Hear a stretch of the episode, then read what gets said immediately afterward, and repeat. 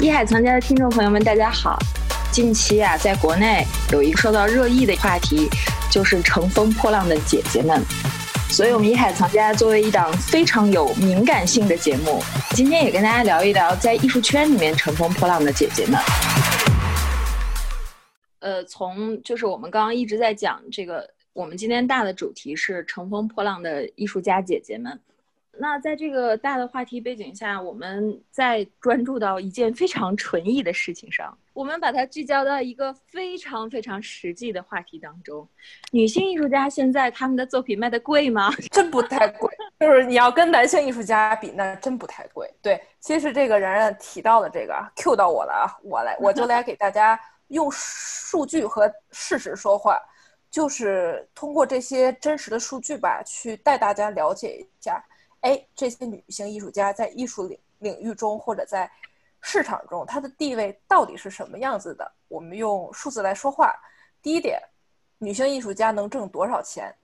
呃，这个有统计啊，就是美国国家艺术基金会统计过，就说，呃，随着女性艺术家的年龄的不断增长，他们的收入收入呢，逐渐低于男性艺术家。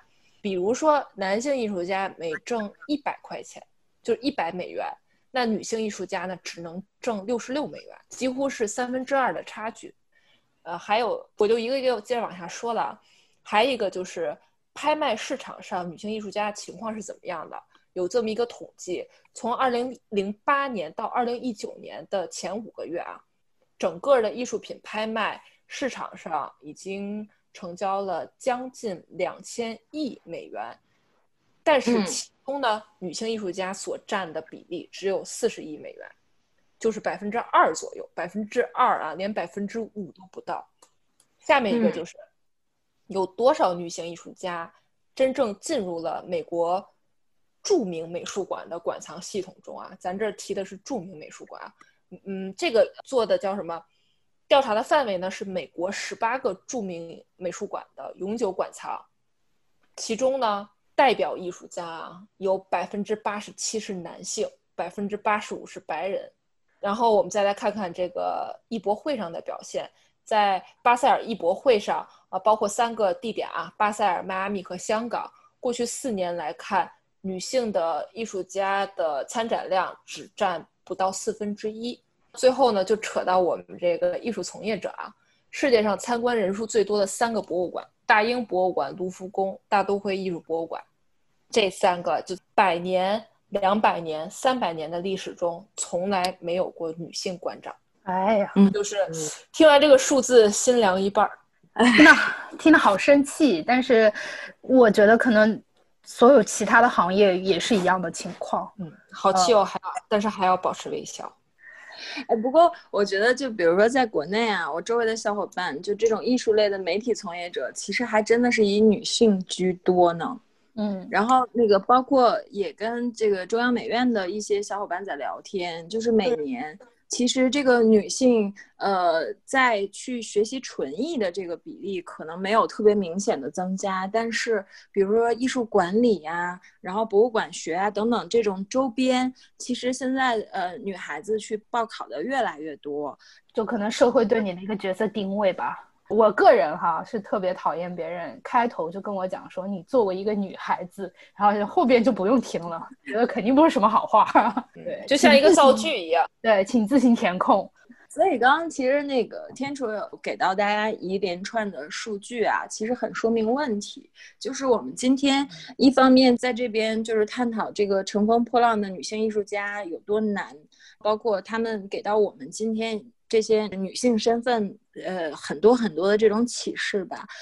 但是从另外一方面，就是在一个社会大家几乎都认可的这种价值评判体系下，或者说就是一个单纯意义上的市场价格体系下，或者说这种人数比例上面，其实我们还会没有办法的去得出一个结论。可能从某种程度上，现在还是一个所谓的弱势。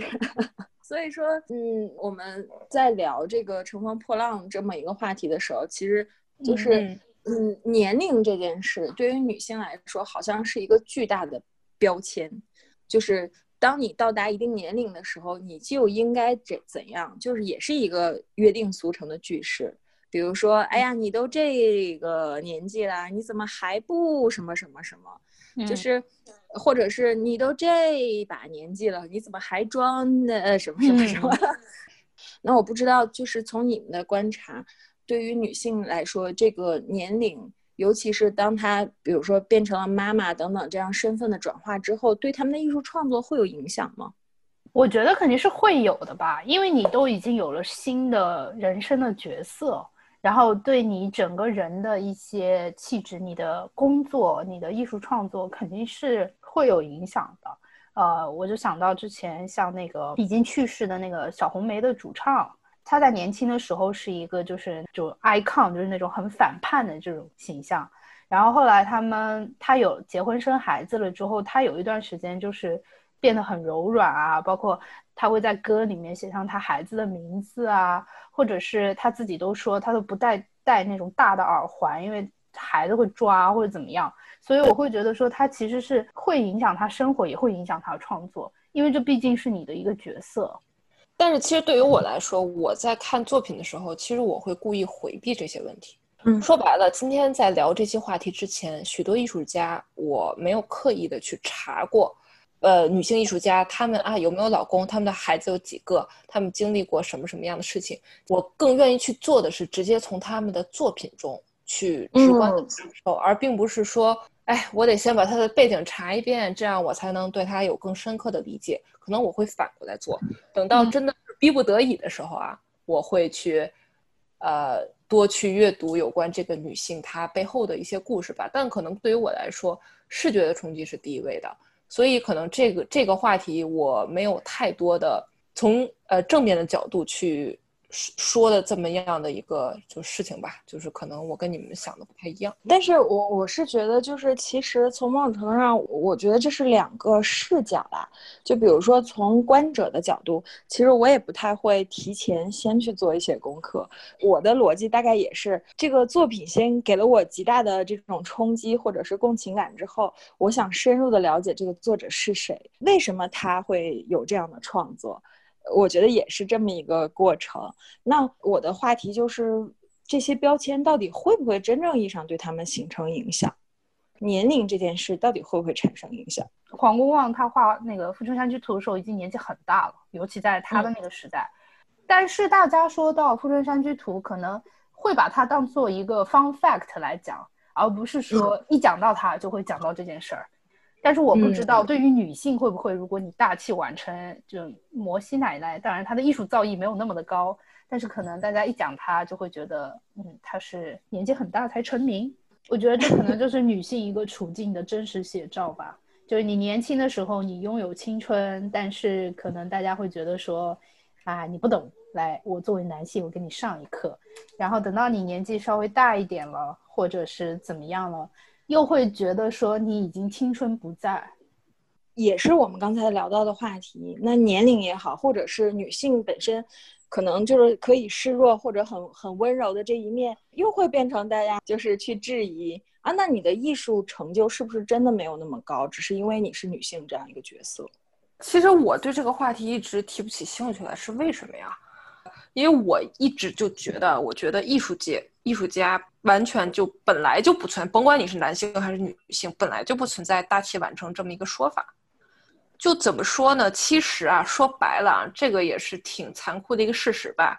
如果你没有在早期生涯被赏识的话，其实你很难再就说这辈子再去登上这种艺术的巅峰。或者再换一种说法，就是就像一切都是命运安排好的，你该红的时候就红了。但我觉得艺术。不存在这样一的这样的划分的一个界限，所以我觉得大器晚成这个事情压根对于我来说是不存在的。那可不可以这样得出，进而得出一个结结论，就是在纯艺这个话题内，在艺术圈的这么一个范围内，其实大家说到底还是要用实力说话。对，应该是艺术作品，我我在拿作品说事儿，实力和运气吧。我觉得，因为现在艺术家太多了。嗯，并不是每个人都会被发现，并不是每个女性艺术家都会被发现。现在咱们是不愁吃不愁穿了，起码女性艺术家不会再，呃，不会再挨打，大部分不会再挨打，不会再什么吃不饱穿不暖。但是你说你要出圈的话，其实不仅要实力，还真的是要运气。所以这个事情还是挺妙的，就感觉像一种玄学一样。嗯，真的是这样。其实不仅仅是女性艺术家，艺术家也是这样。对对，没错没错，这个就是 in general 去说，就是艺术家。女性跟男性比起来，就唯一的不足可能就是这些社会资源分配不到位吧，就是我们没有那么多的机会。我觉得这个就是对女性艺术家这五个字儿这个标签的一种消费。没有男艺术家或女艺术家，只有艺术家。一定要去判定的标准是他的艺术，而非他是不是女性这样一个角色吧。